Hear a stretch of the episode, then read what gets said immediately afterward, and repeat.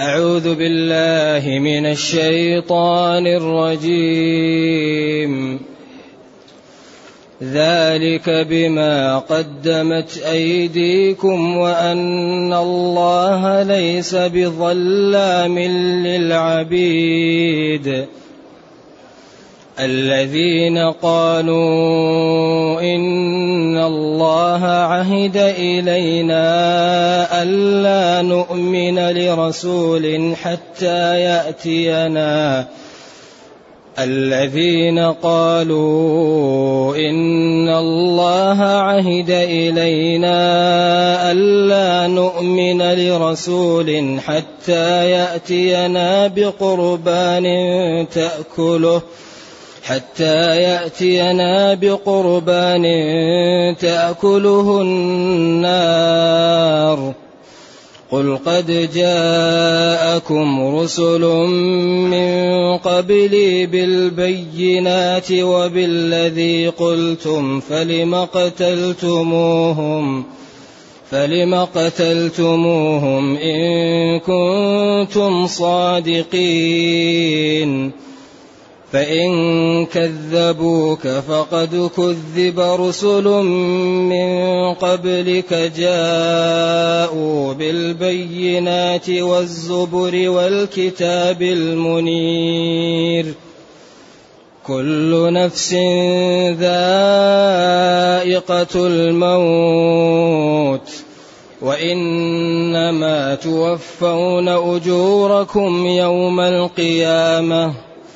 فمن زحزح عن النار وأدخل الجنة فقد فاز. وما الحياة الدنيا إلا متاع الغرور. لتبلون في أموالكم وأنفسكم ولتسمعن ولتسمعن من الذين أوتوا الكتاب من قبلكم ومن الذين أشركوا أذى كثيرا. وإن تصبروا وتتقوا فإن ذلك من عزم الأمور.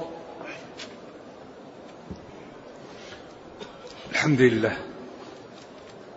الحمد لله الذي أنزل إلينا أشمل كتاب وأرسل إلينا أفضل الرسل وجعلنا خير أمة أخرجت للناس فله الحمد وله الشكر على هذه النعم العظيمة والآلاء الجسيمة والصلاة والسلام على خير خلق الله وعلى آله وأصحابه ومن اهتدى بهداه.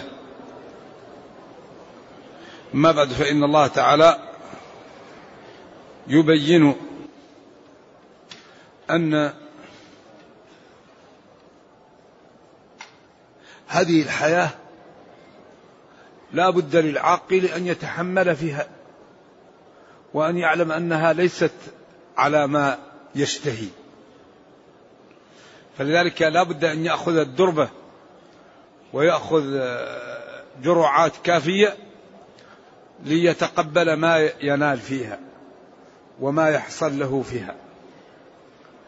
فيقول جل وعلا ذلك بما قدمت أيديكم. ذا حرف إشارة والكاف إشارة للبعيد. يعني إدخالكم النار وما حصل لكم من العقوبة ذلك أي الدخول في النار. وذوقكم العذاب المحرق بما قدمت أيديكم. بسبب أفعالكم بسبب ما قدمته أيديكم أو بتقديم أيديكم. نعم. وبسبب أن الله ليس بظلام للعبيد. الله عدل لا يظلم الناس شيئا. وأنتم كفرتم به. فمن العدل أن يعاقبكم لأنكم كفرتم بربكم. وأرسل لكم الرسل ووضح لكم المنهج. وأعطى الأمور في نصابها. وأنتم لم تستقيموا. إذا ما حصل لكم ذلك؟ العقاب والنكال والخزي بسبب ما قدمته أيديكم الكفر.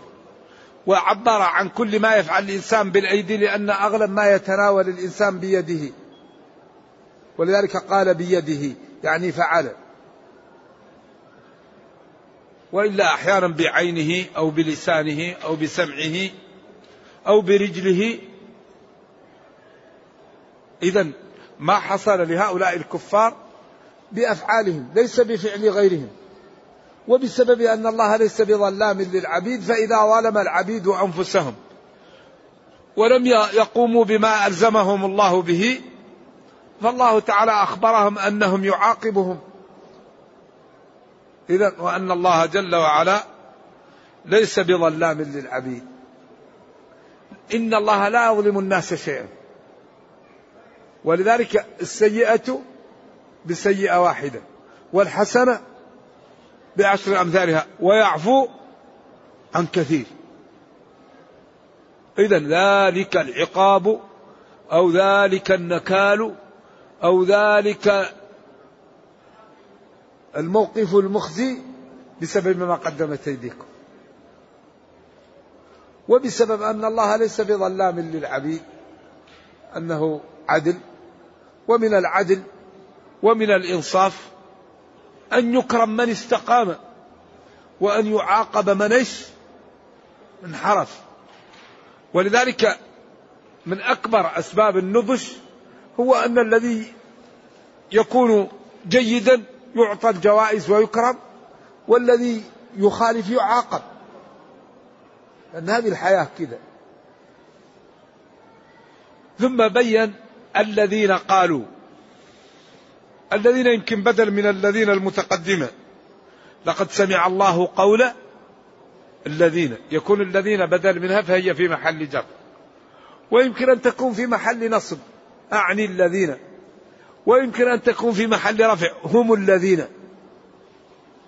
إذا الذين احتمال أن تكون بدلا أو أن تكون استئنافية أو أن يكون يقدر قبلها أعني الذين وأخص الذين. قالوا أي نطقوا إن الله عهد إلينا أوصانا أو أمرنا ألا نؤمن لرسول نصدق أو نؤمن لأجل مجيئه لنا حتى يأتينا حتى يجيئنا بقربان أي بصدقة أو بعمل. تأكله النار. تنزل النار وتأكله.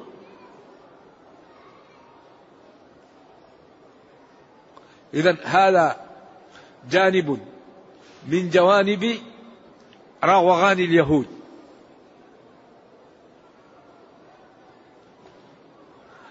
الله قال له قل لهم يا نبي قل لهم قد جاءكم رسل من من قبلي بالبينات وبالذي قلتم. أنتم تكذبون. جاءتكم رسل بالبراهين فلم تصدقوا بها وكذبتم بها. وجاءتكم رسل بالذي قلتم. أي جاءتكم بأنهم آه، يعني يشرعون لكم أن الصدقة يخرجها صاحبها وتنزل نار وتحرقها. ورأيتم ذلك؟ فكذبتم بالأمرين بالرسل السابقين وبما طلبتم وأكبر برهان على ذلك قتلكم الأنبياء. إذا ما تقولونه كذب. لقد جاءكم. قل لهم نبي قد جاءكم رسل من قبلي. عيسى. قتلتم. في زعمكم. والله قال إيش؟ وما قتلوه أما هم عبادة عندهم الصليب. موسى أخذ عليهم العهد أنه إذا جاء محمد صلى الله عليه وسلم يؤمنون به. وهم وعيسى مبشرا برسول وقال يعرفونه كما يعرفون وكانوا يكتمون صفته. إذا جاءتكم رسل من قبلي بالبينات فكذبتم بها. وجاءوكم بالذي قلتم فلم تعملوا به. ثم على ما قلتم فلم تقتلون أنبياء الله من قبل؟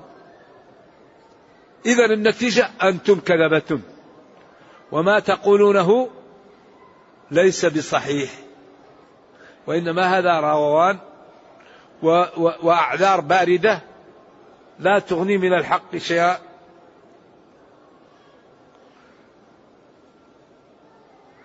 فإن كذبوك يا نبي فاطمئن. واعلم أن القضية ليست بدعا وإنما هذا شنشنة من اليهود ومن أسلافهم. يكذبون بالرسل ويقتلونهم ولا يقبلون منهم. فقد كذب رسل من قبلك. كذب وكذبت كل يجوز. ولكن هنا كذب. رسل من فإن كذبوك فقد كذب رسل من قبلك. جاءوا أي الرسل بالبينات بالبراهين والحجج الواضحة والزبر الكتاب الذي فيه المواعظ والتخويف والكتاب المنير الذي فيه الهداية والبيان الأحكام والحلال والحرام. فالزبر من الزبر والكتابة أو فيه المواعظ والتخويف والكتاب المنير الذي فيه ما يوضح للسائر الطريقة التي يسير معها.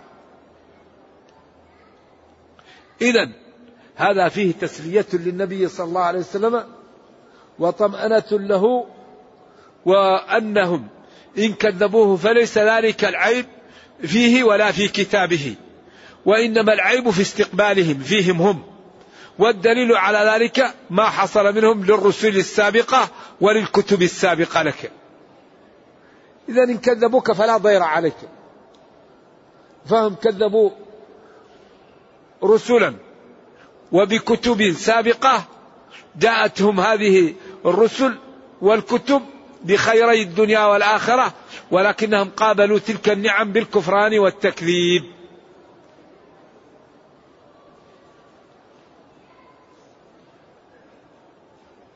بعدين خوف ورهب ورغب ونبه بقوله جل وعلا كل نفس ذائقة الموت كل مبتدأ وكل مضاف ونفس مضاف إليه ذائقته هي الخبر وسوغ الابتداء بها العموم كل نفس منفوسة ذائقة الموت والموت أشد حادث مما يمر على الجبلة. قل إن الموت الذي تفرون منه فإنه ملاقيكم. إذا هؤلاء الذين كذبوا وهؤلاء الذين قالوا إن الله فقير وهؤلاء الذين قالوا وهؤلاء الذين استقاموا كل واحد ذائق الموت. فينبغي أن ينظر ما بعد الموت ما لا بعد الموت. وإنما حكم الله وقضى أنكم توفون أجوركم يوم القيامة. فالجزاء الأوفاء والمناسب للعمل يوم القيامة. ولكن في النهاية من أبعد عن النار وأدخل الجنة فقد فاز. وهذا ثقة للجملة لأن هذا أهم شيء. هذا هذا يكاد يكون هو يعني لب الرسالات ولب الحياة ولب التكاليف. لأن هذا أهم نقطة. هذه هي هذه هي النهاية. فمن زحزح عن النار وأدخل الجنة. فقد فاز. إذا أنتم ميتون وستحاسبون. والناس فيه من فاز وفيه من خسر وهلك. ثم قال وما الحياة الدنيا إلا متاع الغرور.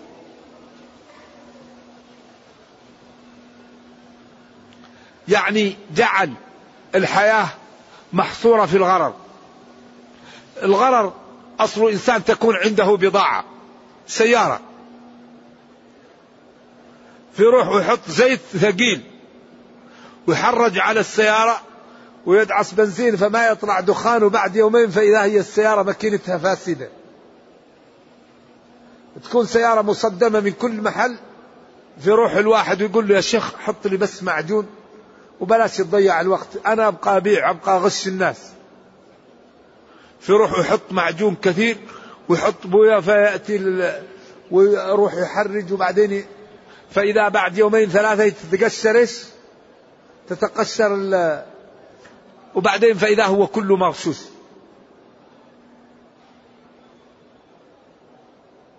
يأتي بقماش. وبعدين يكون القماش غير جيد ويروح ويحط له يلمعه ويحط له أشياء ويحط له المادة هذه اللي تحط فيأتي كأنه جميل بعد يومين فإذا هو القماش خربان إذا فالغرر هو أن يظهر البائع بضاعته بطريقة جيدة وهي خلاف إيش؟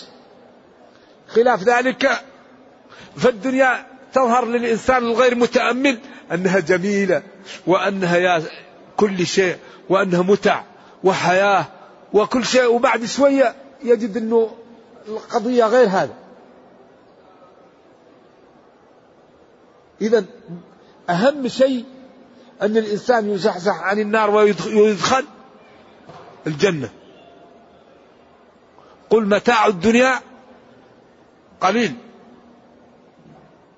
والآخرة خير ولا تظلمون فتيلا هذه العبارات هذا الأسلوب فيه من الحسن والجمال والبيان والفصاحة والبلاغة ما يعجز الإنسان عن أن يعطيه حقه. إذا فمن أبعد عن النار وأدخل الجنة فقد فاز. زحزحته هي التحريك والإبعاد. والفوز أن تأمن من النار وتدخل الجنة. الفوز أصله في اللغة أن تأمن مما تخاف وتدرك ما ترغب فيه. بعدين قال وما الحياة الدنيا إلا متاع متاع الغرور. متاع يغرك تظن باقي وهو غير باقي. لذلك الذي يغتر بالدنيا هذا ما هو منتبه. قال البخاري لما نعي له أحد أصدقائه من العلماء قالوا إنه لم يقل إلا هذا البيت. إن تعش تفجع بالأحبة كلهم. وذهاب نفسك لا ابا لك أفجع. فالإنسان إما أن يطول عمره فسيفقد من الأحبة ومن الأصدقاء ومن الأقرباء ومن نفسه. وإما أن يموت يفقد نفسه. إذا ما العلاج؟ الاستقامة. إنسان يعمل طريق يبعد فيها عن النار وش ويدخل الجنة. لا علاج لهذه الدنيا إلا أن الإنسان يسير على هذا. يسير على الطريق التي تبعده عن النار وتدخله الجنة. وبعدين الله يضرب المثل للدنيا أنها كالأرض التي جاءت نزلت عليها السماء نزل عليها المطر ونبتت وطال النبات ثم جف المطر فيبس الزرع وجاءت المواشي وداست تلك الزروع حتى تهشمت وجاءت الرياح وذرت ذلك الهشيم. ولذلك قال اعلموا أنما الحياة الدنيا لعب ولهو وزينة وتفاخر بينكم وتكاثر في الأموال والأولاد. هذه الأمور هي أهم شيء. له ولعب وزينة وتفاخر بينكم وتكاثر. كمثل غيث أعجب الكفار الزراع نباته. ثم يهيج يطول فتراه مصفرا يابسا بعد ذلك ثم يكون حطاما. إيش بعد ذلك؟ وفي الآخرة عذاب شديد ومغفرة من الله ورضوان. وفي الآخرة عذاب شديد لمن لم يحاسب لمن لم ينتبه لمن لم يغض بصره لمن لم يكف لسانه لمن لم يقم بالواجبات لمن تكلم فيما أغتاب الناس. رابا ظلم عق والديه لم يعتني بأولاده. آذى جيرانه. أكل الحرام. ما اهتم بالصلاة ولا بالصوم ولا بالزكاة ولا بالحج. لم يبالي. إذا وفي الآخرة عذاب شديد.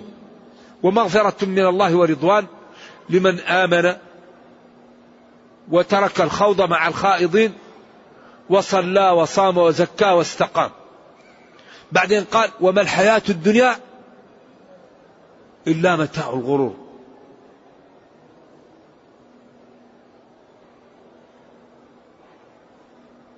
إذا هذا أخبرنا به ربنا لننتبه لنعتني ببرامج تنقذنا لنعتني بأحوالنا لأن نكابد الطريقة التي ننجو بها.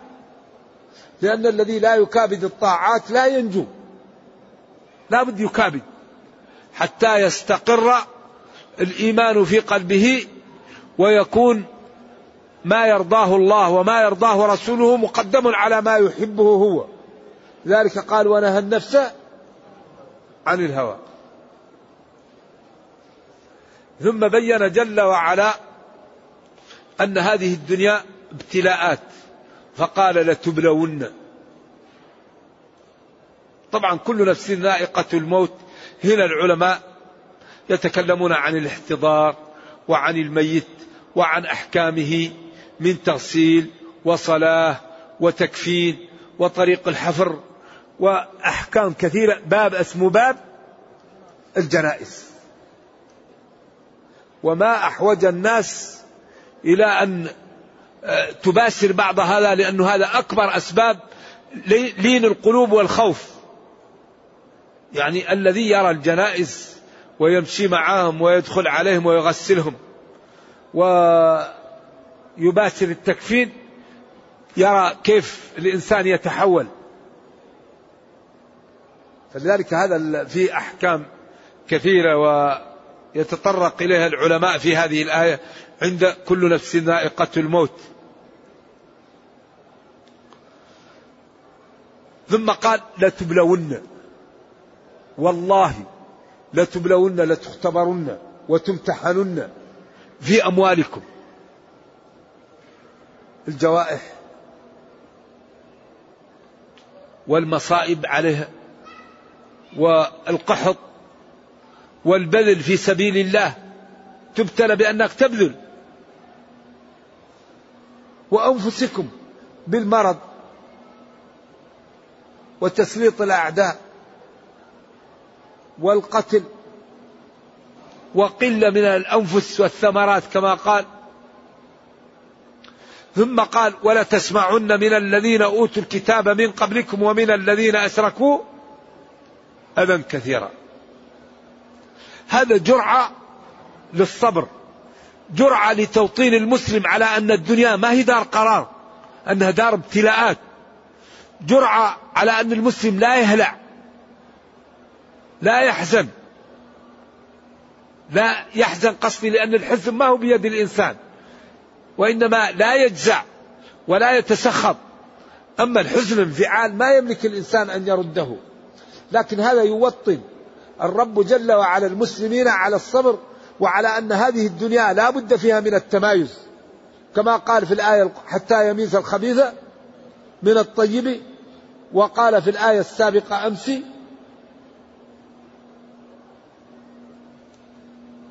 الآية التي فيها الآية اللي بالأمس كنا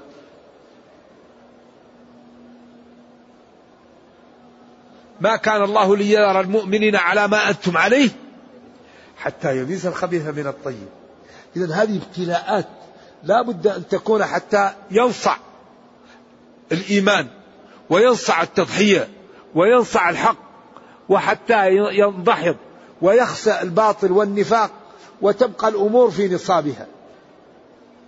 إذا لتبلون لذلك الفرق بين بين المتقين وبين الفاجرين أن المتقي إذا جاءت نقطة الصفر يقول هذا ما وعدنا الله ورسوله وصدق الله ورسوله وما زادهم.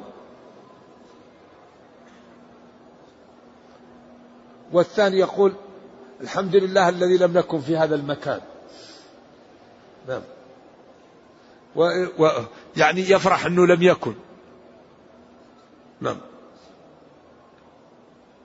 اذا الفرق بين المخلص وغير المخلص أن المخلص إذا جاءت الامتحانات ينصع ويقوى وغير المخلص إذا جاءت امتحانات يسقط على طول. اذا والله لتبلون. أي لتمتحنن ولتختبرن في أموالكم بالنقص وبهلاكها وبالاحتياج وبنقصها وأنفسكم بالمرض والموت وتسليط الأعداء ولا تسمعن من الذين أوتوا الكتاب من قبلكم من اليهود والنصارى ومن الذين أشركوا من قريش ومن حولهم أذى كثيرا. أساطير الأولين أضغاث أحلام بل افتراه بل هو شاعر ساحر مجنون. ليس علينا في الأميين سبيل. أذى بجميع الأشكال. ثم قال وإن تصبروا وتتقوا. وإن تصبروا على ما ينالكم من ذلك. وتتقوا ربكم وتلتزموا الأوامر وتجتنبوا النواهي فلكم النجاح. فإن, فإن ذلك من عزم الأمور. فإن ذلك مما ألزم الله به وأوجبه ومن عمل ذلك فالله تعالى يضمن له الفوز في الدنيا والسعادة في الأخرى. إذا هذا إخبار حتى تكون الأمة على بصيرة من أمرها. وحتى إذا نالها شيء يكون عندها نوع من المقاومة ونوع من عدم التأثر لأن الله تعالى علم المسلمين أن هذه الدنيا دار ابتلاء. ولذلك نبينا صلى الله عليه وسلم لما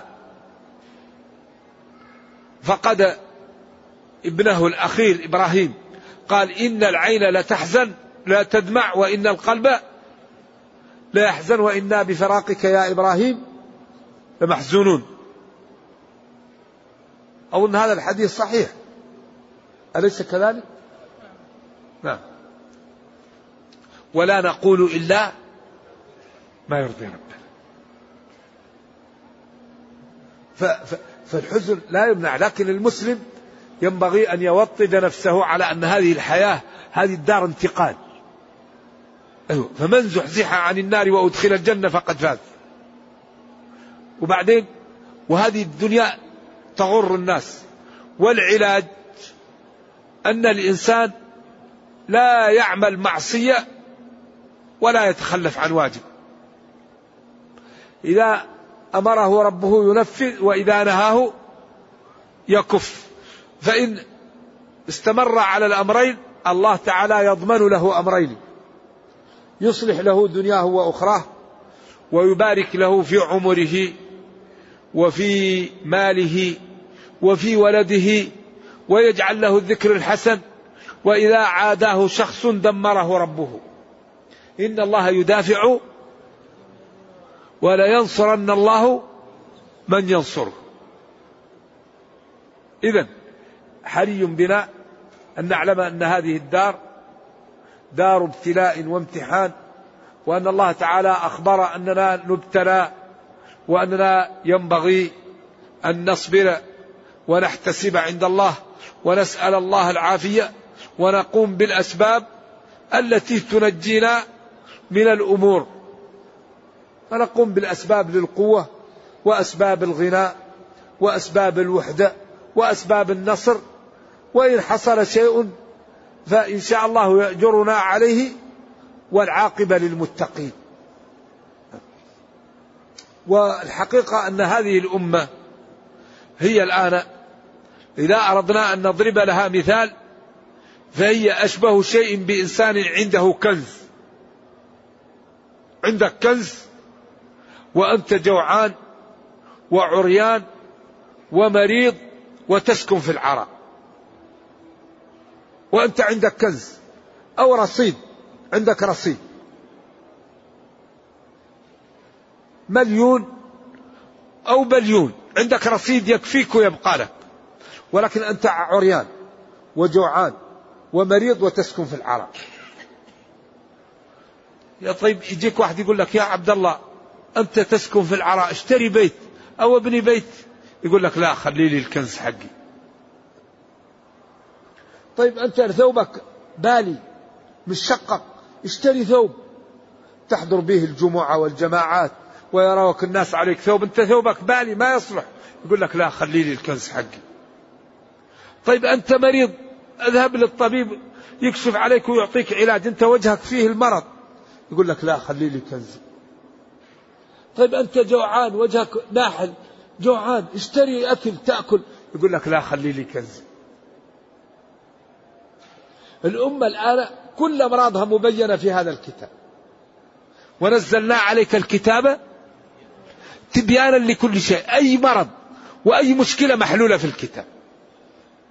إذا هذا الكتاب هو الكنز.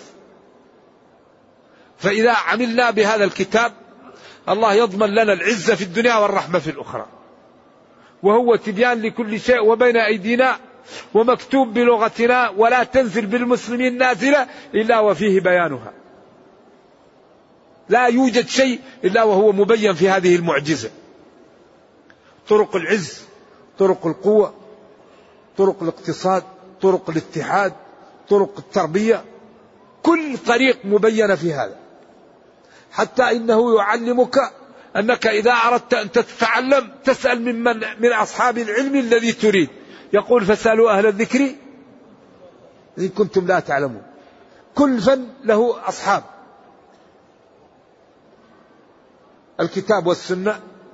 يسأل عنه أحكام الكتاب والسنة.